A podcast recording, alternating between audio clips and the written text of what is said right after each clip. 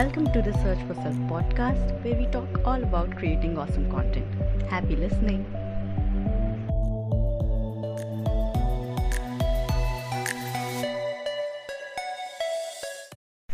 Hi, guys. So, this is my second podcast episode, and also the first day of the seven day podcast challenge with Anisha.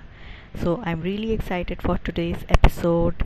Let's dive right into it. Today's topic is Are you an introvert or an extrovert? And what does being introverted really mean? Because so many people seem to un- misunderstand this little word and they think introverts are just shy people who don't come out of their house. And so, in the next part of this podcast episode, I'll be answering all your questions that you asked me on online, mainly from Instagram. So, yeah, let's first discuss about introversion. So recently, one of my friends um, asked me that, "Wow, how come you're making videos now? You used to be an introvert." And I told her that, "Look, I'm still an introvert it's not like I've magically changed to, into an extrovert now that I'm recording podcasts and making videos. So people have this very weird misconception that introverts cannot do certain activities and if you somehow put yourself out there you're suddenly an extroverted personality. So, what does it mean to be an introvert?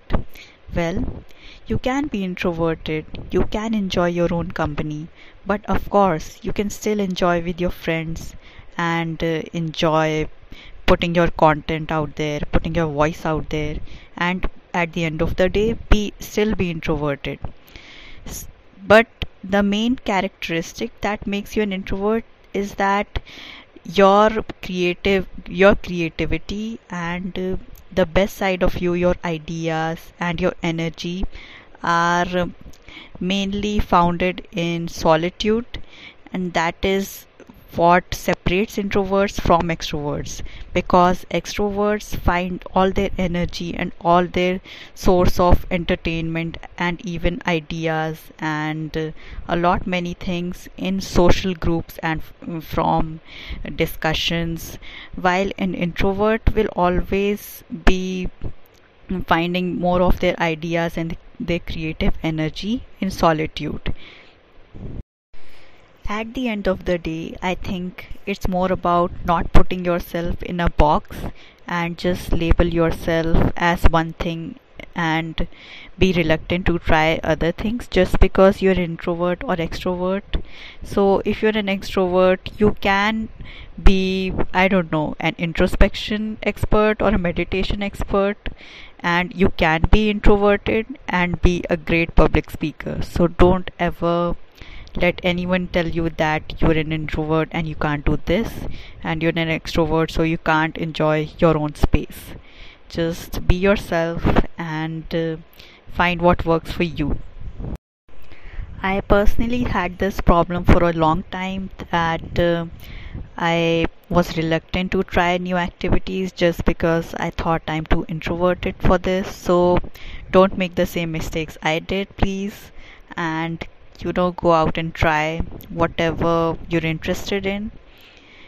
And yeah it will turn out well actually. Even if it doesn't you'll still know that uh, you didn't just give it up and you at least gave it a try.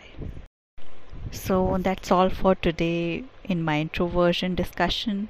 If you have any doubts about this or if you'd like to add anything just tell me on social media what uh, would you like to add? Or if you disagree with my take on introversion and extroversion please let me know because i would love to hear what you have to think. And now sorry and now it's uh, q&a time. So the first question is how do you manage career and your side hustle together? Well you kind of have to be practical about what your expectations are from your side hustle and your career or your education whatever it's go- is going on in your life. Your career and job could get very hectic and it can drain a lot of energy out of you. So uh, if you have an ongoing side hustle please keep manageable goals that are like measurable actually because if uh, I know how depressing it can get when you're not able to achieve your goals which you expected to in a certain amount of time. So please keep uh, your goals in line in accordance to what uh, is going on in your life. If you're studying then please have realistic expectations of what uh, what uh, grades and what uh, kind of marks you expect from class. You can't it's very hard to just be a straight A student and also have an excellent side hustle. So you have to compromise somewhere and ask yourself where am i willing to compromise and adjust? Because it's hard it's hard to have it all guys. So it's up to you it's up to your limits how much you can manage your time and what expectations you have of yourself. I hope that's a little helpful. So now on to the next question. What is blogging like in 2019 oh okay. So the thing is that blogging is now harder than ever, especially written blogging, the traditional one where you just write articles and stuff.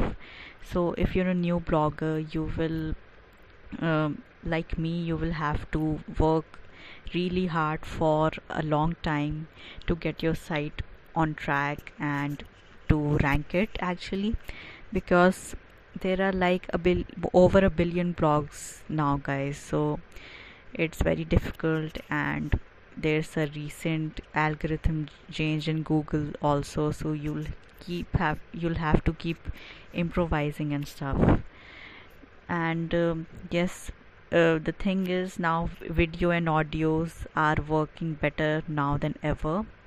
So that is why also i took up to podcasting and video making and not just focus so much on written content although writing is my favorite thing to do. It's still my favorite thing to do. So yeah honestly i also need to get back on track on my written articles because i have been kind of getting lazy with that. And i felt very hopeless since it's so hard to uh, run a blog these days. So yeah i really need to get it together. For all the bloggers out there i would totally suggest that you keep on reading the latest trends and tips from the topmost websites like semrush copyblogger ProBlogger and uh, uh, moz a lot of these sites keep reading their articles and keeps practicing your skills uh, and also uh, focus on finding that micro niche that you can really nail and talk about a lot and totally specialize in. I think that could be the secret to having a successful blog. And of course, it takes a lot of time and patience to get your blog up and running and for it to reach people. So be, please be patient. Uh, next question. So, yeah, I really like this one. It says that who are your mentors and how do, did they influence you to do to try this these new things? So, yeah, guys, actually, I have three main people that I have followed for a long time now, and they have seriously not only inspired me, but I felt like they have made me a smarter content creator. So the first one is obviously Gary Vaynerchuk actually. Because um, not only is he motivating and inspiring but he's, actually a very smart guy in terms of how he portrays himself across different social media platforms. So i try to see what uh, his patterns are because the they are very interesting. Like he's different on instagram. He's the like the hype guy on instagram. And on linkedin he's like the person who's explaining people how to manage people how to work with teams. So he's very smart with his content and i really love following this guy. So to inspire me to give me a boost here's i follow gary vaynerchuk. The second person i follow for to get my wisdom on managing relationships and uh, managing people is mel robbins. She's totally a very wise person and uh, the kind of content she makes it's very insightful into people's behavior and how to manage people. And it's all about uh, also managing your emotions and your stress also. So that is why i really like following her because sometimes sometimes she just says the things that need to be said even though they are hard. So i really like what she says. The third person i follow to become more smart basically and that is jim Kwik. So this guy actually um, teaches this method which uh, helps you to consume knowledge faster. And uh, he has great tips about get uh, being a, an overall smart person and be a better reader. So i've been trying to read more books these days. And jim Kwik really provides some great information on how to be more smart and be more productive. So this is the third person i like following. So yeah these are the three mentors i have three main mentors. One for motivation one for wisdom and the third one for intelligence.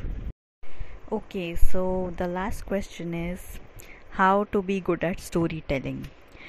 Uh, well in my opinion if you want to be a good storyteller you first of all have to be very honest.